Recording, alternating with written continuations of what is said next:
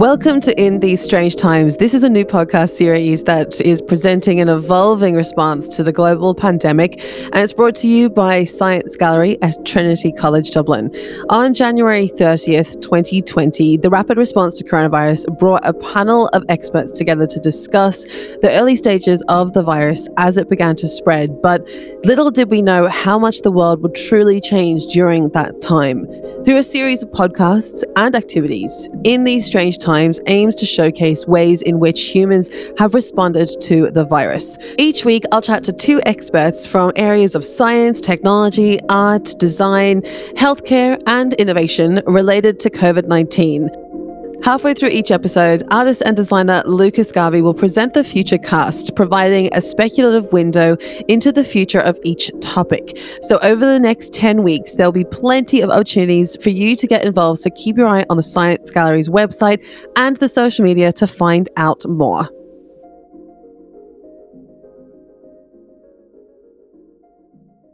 Welcome to episode two of In These Strange Times. Today we are looking at intimacy during a pandemic.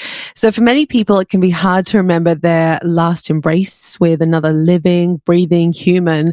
And since social distancing became normalized, people are craving physical touch with their nearest and dearest and looking for ways to recreate physical human connection. So many might live alone. Some might be isolated from families and friends and care and others might be entering into the world world of online dating and a bit hesitant about meeting up with someone in person. And so I'm delighted today to be joined by two wonderful panelists. I'd like to welcome Francis McGlone, who is the head of the Somatosensory Affective Neuroscience Group at the School of Natural Sciences and Psychology, Liverpool, JM University, and Joanna Montgomery, a London based Scottish interaction designer and creator of Pillow Talk, the award winning product to help connect families that exhibit as part of the Science Gallery's Dublin's 2018 exhibition Intimacy. So it was as part of that exhibition uh, a few years ago.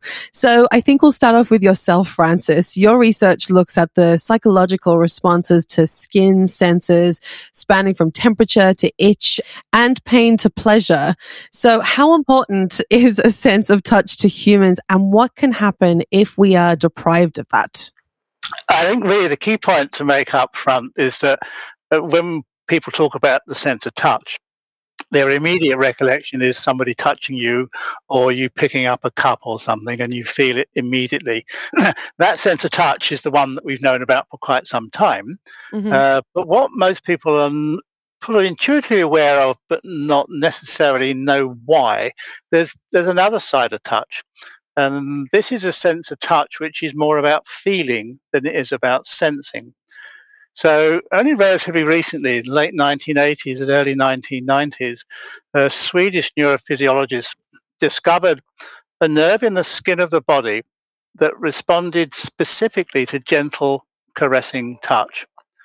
Now, that nerve fiber is the same class of nerve fibers as the ones we already knew about in the skin that tell you about pain and tell you about itch. Uh, and the important thing about this second touch system is that it's providing information into the brain that doesn't get there immediately. It sort of it drifts in after a couple of seconds of a hug or a gentle caress, and it wires into areas of the brain that are basically processing emotion. So the real insight here is that there are two senses of touch, the fast one and the slow one. The fast one is coded for by what's called myelinated nerves. Uh, and what a myelinated nerve is able to do is to transmit information to the central nervous system in a matter of milliseconds. So if somebody touched you on the shoulder, you'd feel it instantaneously. Mm. The nerve fibers we're talking about are classified as C fibers. They're unmyelinated, which means that that gentle caress will take a second or two to get into your into your emotional brain and it will leave you with a feeling state rather than a sensing state the real key thing here is the identification in all in all humans of a nerve fiber in the skin that evolved to promote the reward associated with close physical contact. Okay, and so what happens if we are deprived of that that that feeling? Well, we're seeing it. We're seeing evidence all the way, every mm. day. I mean, nobody, you know, people don't really recognize the value of a sensory system until it's missing. Yeah. Uh, so what COVID has done for us researchers in, in the field of affective touch is wake this whole planet up to the fact that what they took for granted beforehand, like cuddling a relative that needs that needs comfort, you know, cuddling your child, cuddling your Mm. grandparents, because that, that is no longer allowable in many cases, people have worked out that there's something missing in their life. They know nothing about this nerve fiber, but what they do know is that something is missing. I mean, how many times do we hear, I want a hug? Well, this is this nerve fiber screaming out for contact. And it's not some sort of psychological phenomena. This is a hard nosed neurobiological system that's evolved in all social mammals to promote the reward associated with close physical contact. Mm. It's funny, recently, uh, just a couple weeks ago, a friend of mine asked, now I hadn't seen this friend in months, but she asked if she could see me. Um, and I was like, no, like we can't. She's like, please, just like at a really far distance, you know, down the road. She's like, I really, really need to tell you something. And I was like, okay, it must be really serious. Like I'll, I'll go and see her. And literally hadn't seen her since I'd say about October. And so we're walking, you know, at like across the road from each other. And I was like, is everything okay? And she was telling, she told me that she's pregnant. And this is the first of my friend group, like to, you know, when like of to, to get pregnant. And obviously I really wanted to go over and hug her and say congratulations.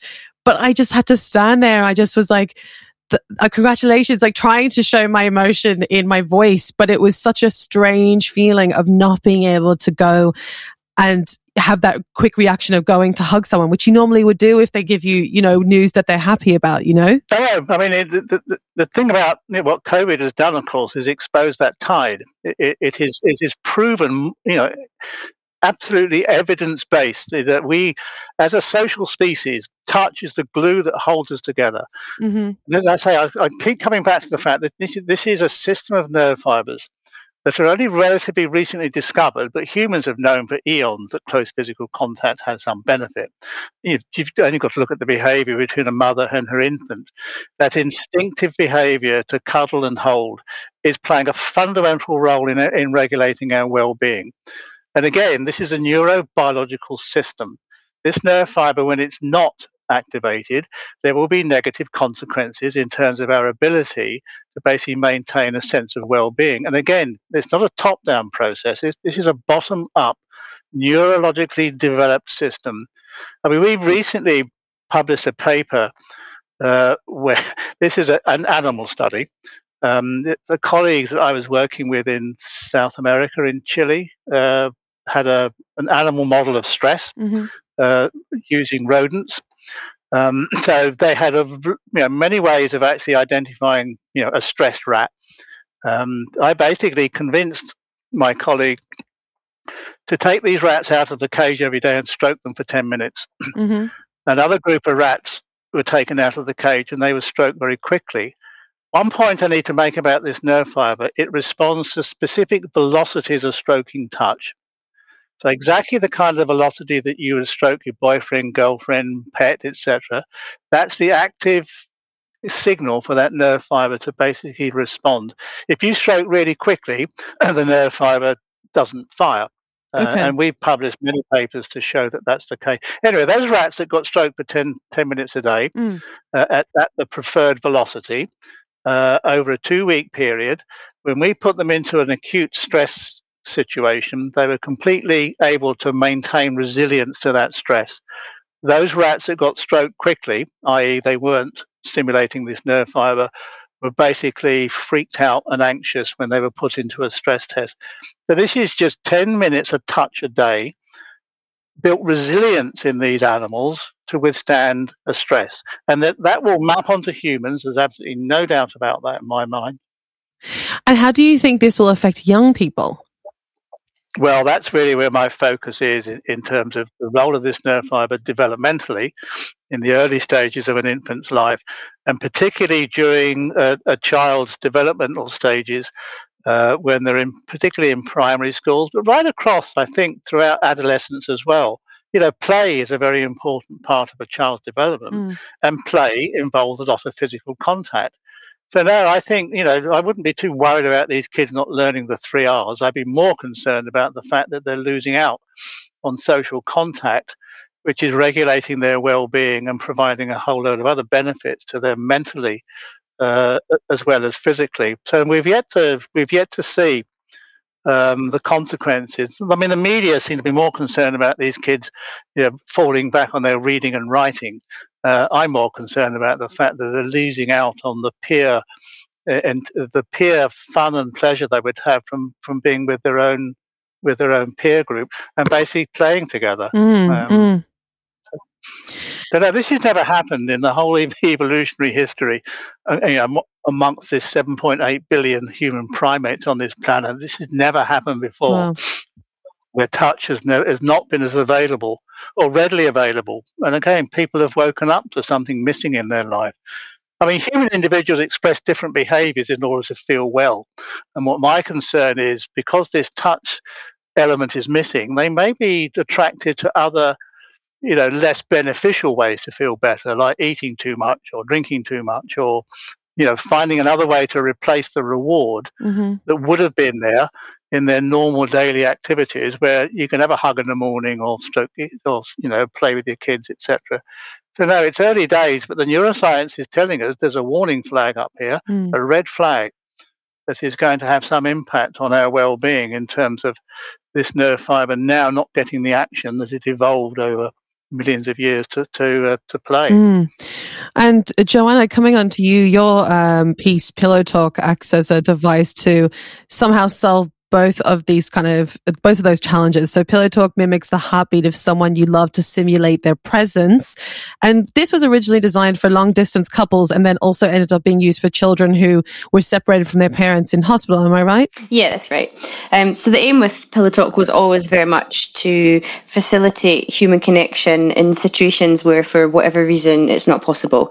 So the original market for product was, um, like you said, couples in long distance relationships uh, where they, they can't have that physical connection and they can't spend that time together. Uh, but over the last couple of years, we have gone on to work with um, children's hospitals mainly, again, situations where um, usually where a child is is in bed or has come out of surgery and is too sick to be taken out of bed and, and held and cuddled by their parents. So we use it there again to facilitate that that feeling of human connection. Wow. And I mean, how did that even begin? Like, how did you even come up with that kind of idea? It actually originally started as my university project. So I was studying interaction design, and at the time I was studying, the first iPhone had just come out. Uh, people loved the idea of apps and you know carrying these supercomputers around in our pockets, mm. and at the time, I remember thinking, you know, this is this is cool. I know, well, but what's the world going to look like in five, ten years' mm. time when we when we are all super connected and we spend all of our time face down in these in these devices? So at the time, uh, I think people thought I was being a bit negative mm about about technology or the trajectory of technology. But but you know, sure enough, here we are, uh, ten years later, and you know the our addiction to these devices is having a real impact. And uh, and now, of course, a, a pandemic has rolled around, and you know, no one foresaw this situation or thought we would end up in situations where we couldn't connect properly in in real life as as mm-hmm. humans. And it's being is it being trialed right now in hospitals, or is it fully in hospitals, or you know, what does it exactly entail the the hospital side of things? So the way the product works in general is uh, it consists of a wristband which picks up your heartbeat and it sends the sound and the feeling of your heartbeat to a little flat device that another person has. Uh, so most people tend to put it under their um, pillow when they go to bed at night, hence the name. Uh, so the idea is that you can very much feel connected to somebody that you love, regardless of, of where they are, the situation they're in. So uh, we're piloting it in a couple of hospitals at the minute, and the way it works is we send uh, usually a mother's heartbeat, not always, sometimes the father. Mm-hmm. We send a parent's heartbeat into usually a teddy bear or a cuddly toy that the child has in bed, so that they can they can hear and feel connected to to one of their parents. Wow. And how do you think people have I mean achieved feelings of intimacy during this time? Like are there are there any other ways of simulating intimacy beyond connecting people through their heartbeats? I think it's incredibly difficult. Um, it's been interesting for us as a as a business and me as a product designer because for years I've been harping on about how video calls just don't cut it and mm. they're they're not good enough. and you know, I never thought the day would come where we would need a pandemic to prove my point, but here we are. And um, yeah, I think it is incredibly difficult for people to to gain any sense of intimacy when, when we can't touch them because it's such a, a, a natural instinctive part of being human and i think the closest we're getting is probably shared experiences. Mm. I think uh, I know a lot of people who they either listen to the same music together or they perhaps um, cook the same meal together and they both have their webcams on and just that sense of doing the same thing together at the same mm. time. And I think right now is the closest we can get to, to some sort of shared experience with the people that we love. I know, like myself personally, was was doing I was doing a lot of Zoom drinks with my friends and stuff, and they they were really nice for most of the summer last year. But then they started get get a bit depressing when you when you're on there with Zoom for maybe an hour and you're having a few cocktails, and then you close your computer and you're just sitting there by yourself alone. It's it's not fun anymore yeah. after that. and I think the other thing that's difficult about it is all these things force us to schedule in human interaction, yeah. which is really because if you're in the same room as someone, or even if you're physically with someone, like you said with your friend um, telling you that she was pregnant, your instinctive reaction yeah. is to to hug her.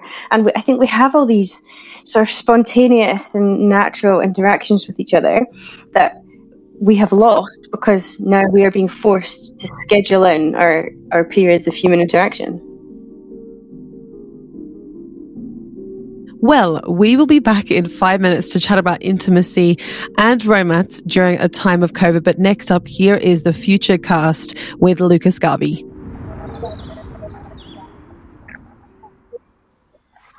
When is the last time you were able to deeply connect with someone on an intimate level?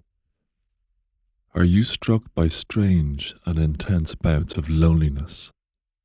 By now, we are all acutely aware of the struggles of social distancing, a phenomenon which has made it next to near impossible to meet our potential partners. Finding a significant other has become an insurmountable challenge in this day and age. But what if there was a way for you to connect with real people, not only as yourself, but as your perfect self. Imagine a version of you that preserves your personality, beliefs, values, and behavior, but hotter. Introducing Perfect Harmony. Perfect Harmony is the new innovative disruptor on the matchmaking scene. With the Perfect Harmony console, you are able to create an avatar based around your physical ideals in our native modeling system. Our complex AI algorithms and emotional intelligence mapping enable us to calculate compatibility with razor sharp precision. Our matchmaking technology encapsulates an array of very complex processes, taking your personality traits, astrological alignment, personal tastes, and IQ into account. Our AI also gathers all of your existing data history online to ensure that you and your match will be perfect for each other in every conceivable way. But Perfect Harmony is not exclusively a matchmaking online dating platform. Perfect Harmony is designed to fulfill both your emotional and physical connection needs. Our combined AR and VR interface, coupled with astonishingly lifelike hardware extensions, seamlessly tethers to your partner's corresponding interface, creating simultaneous physical fulfillment fluidly and intuitively find your soulmate and form an intimate connection without having to leave the comfort of your own home. Perfect harmony. Dating, but hotter. Each yearly subscription includes a free limbic system scan. Terms and conditions apply. Side effects may include loss of self and severe dissociation.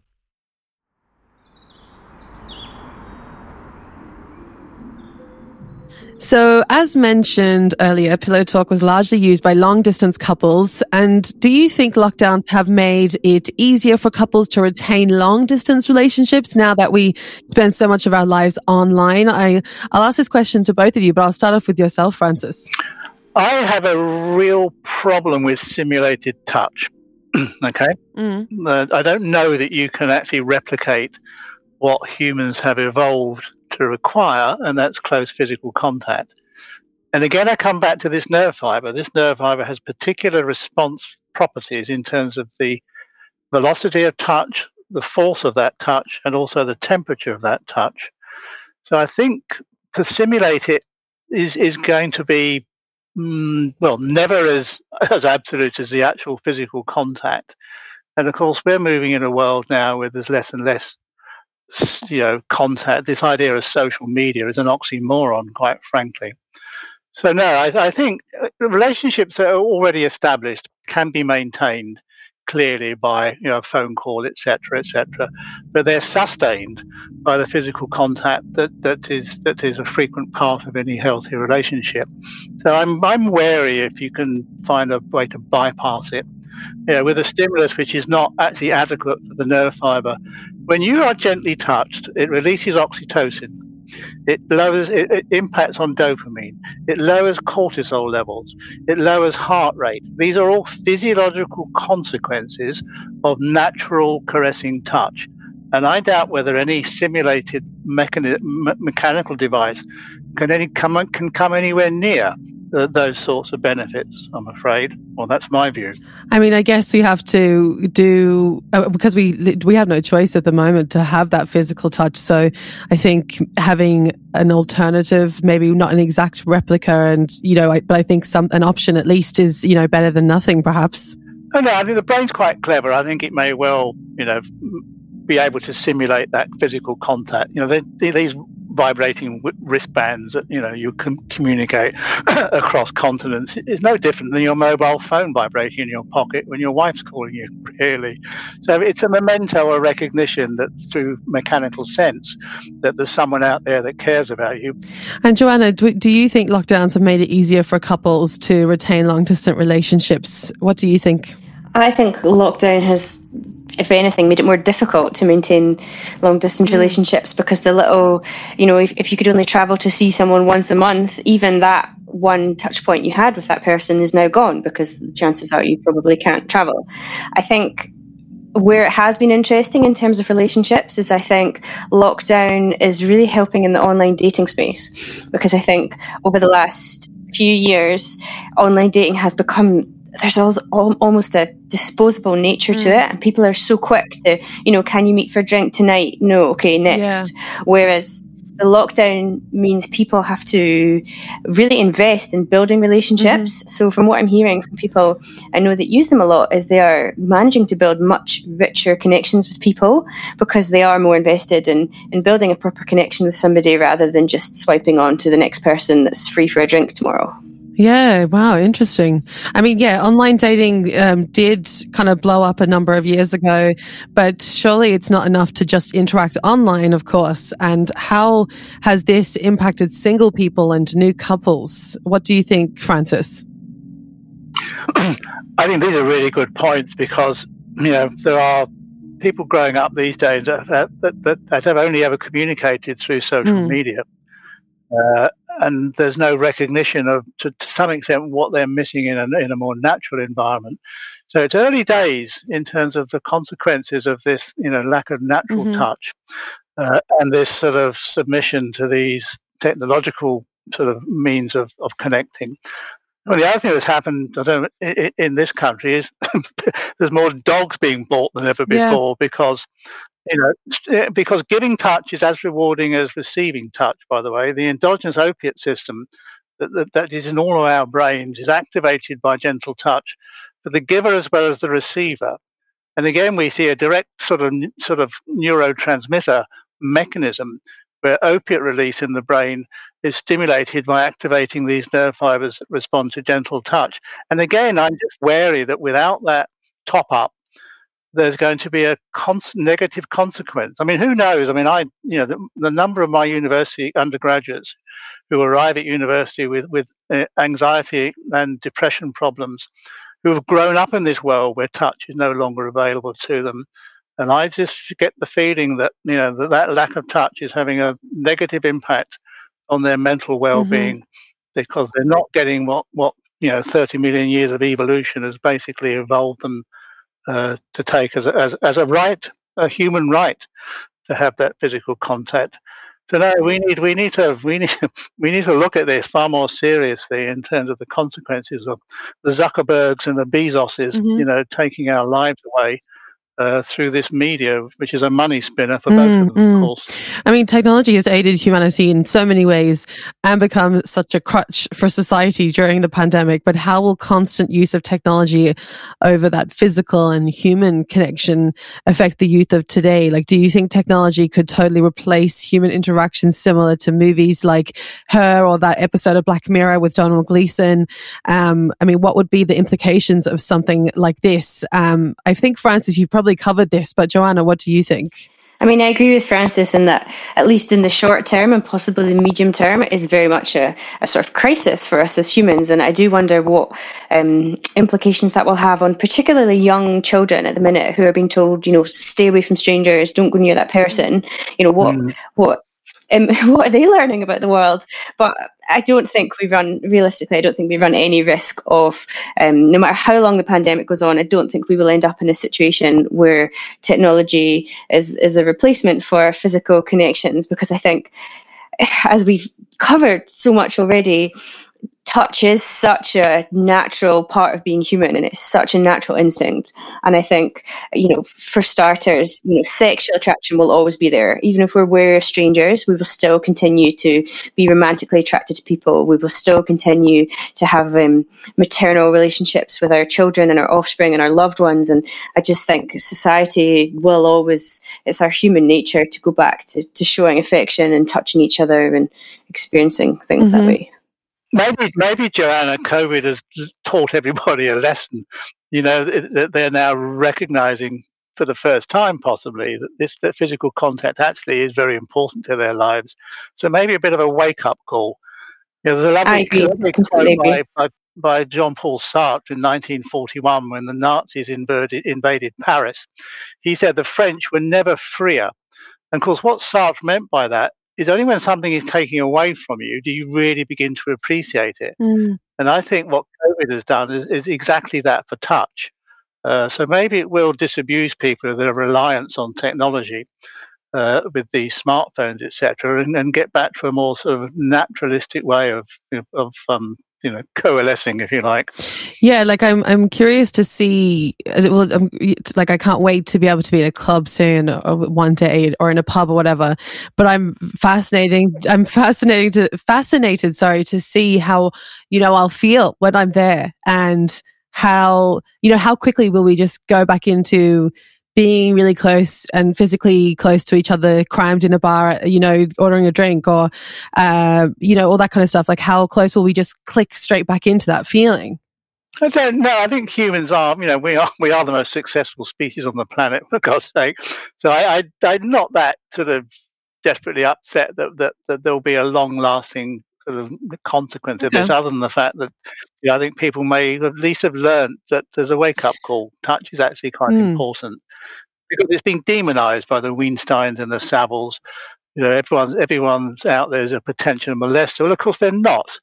Um, so I think maybe this pendulum will swing back a bit more uh, to appreciate how important the physical contact is, uh, while still legislating for those that are inappropriately um, embarking in touch. So, Um, I mean, many of us have spoken about how much we would like to hug those that we love but are physically distant. And from, and the, the term skin hunger has been thrown around a lot. And are there any mental repercussions from a lack of human touch? Francis, I'll ask you. Oh, absolutely. I mean, for all those reasons that I've expressed, you know, the, the you know the the physiology is clear. You know, gentle touch releases oxytocin. Oxytocin is a hormone which basically regulates your affective state. I've already explained that stress resilience is actually um, a consequence of physical contact.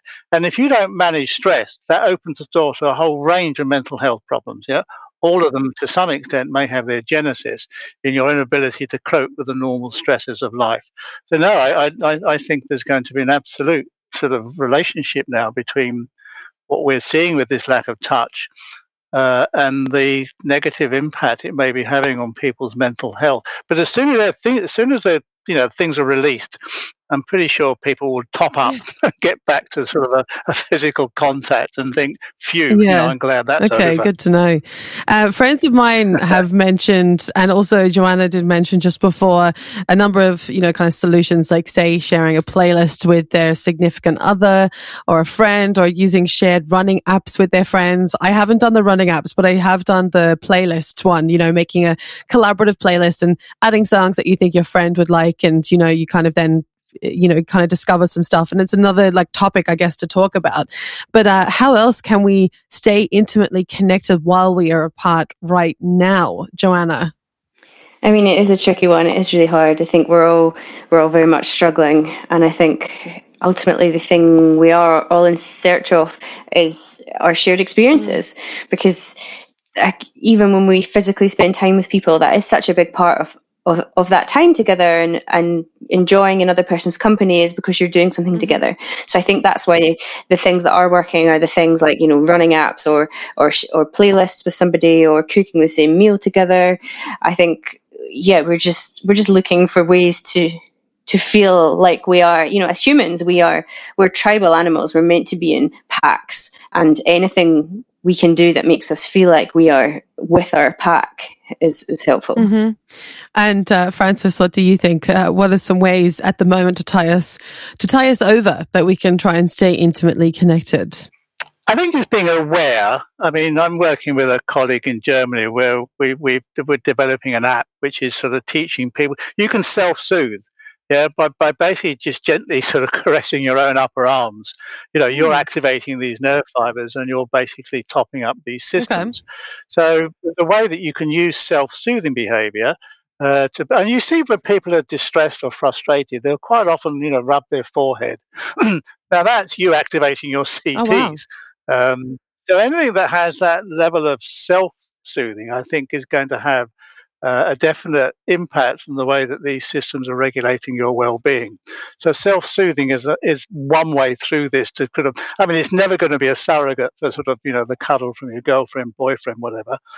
but I think as a to get you through, I think there's an opportunity there to see that that kind of touch through self-soothing behavior, you know, would have some benefits on your well, your well Okay, so so caress the top of your arms, forehead, and share some playlists with your friends. yeah, and, and you would you, yeah, and you would do it instinctively at the velocity that these nerve fibers respond to. By mm-hmm. the way, I mean they have an optimum velocity of about four or five. Anyway, you don't need to be taught it. It's exactly the velocity that you'd stroke, you know, your baby, your lover, etc. So, you know, we know what works. You wouldn't do it quickly. Put it okay. that way. It, uh, the nerve fiber knows what yeah yeah no i get you. S- slowly and and gently i feel. Yeah. and make sure your hands are at skin temperature okay. these nerve fibers don't like they, they, they do not like cold touch. For sure I mean, they're beautifully, they are beautifully evolved. Mm. I mean, what a wonderful little system of nerve fibers they are. Wow, fascinating. Well, guys, thank you so, so much for chatting with me today. It's been such a fascinating, like I said, conversation. So I really, really appreciate you both for joining me. Uh, in these strange times, we'll be back in two weeks. You can log on to dublin.sciencegallery.com to find out more about Science Gallery Dublin's upcoming projects and events. And also you can submit questions for our upcoming episodes of the podcast podcast through our social media as well. Thank you so much, you guys.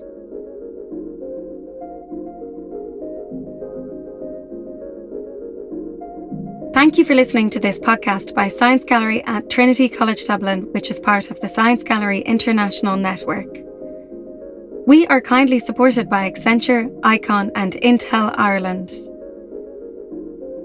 We also receive government support from the Department of Tourism, Culture, Arts, Gaeltacht, Sport and Media, and Science Foundation Ireland. Find out more at dublin.sciencegallery.com.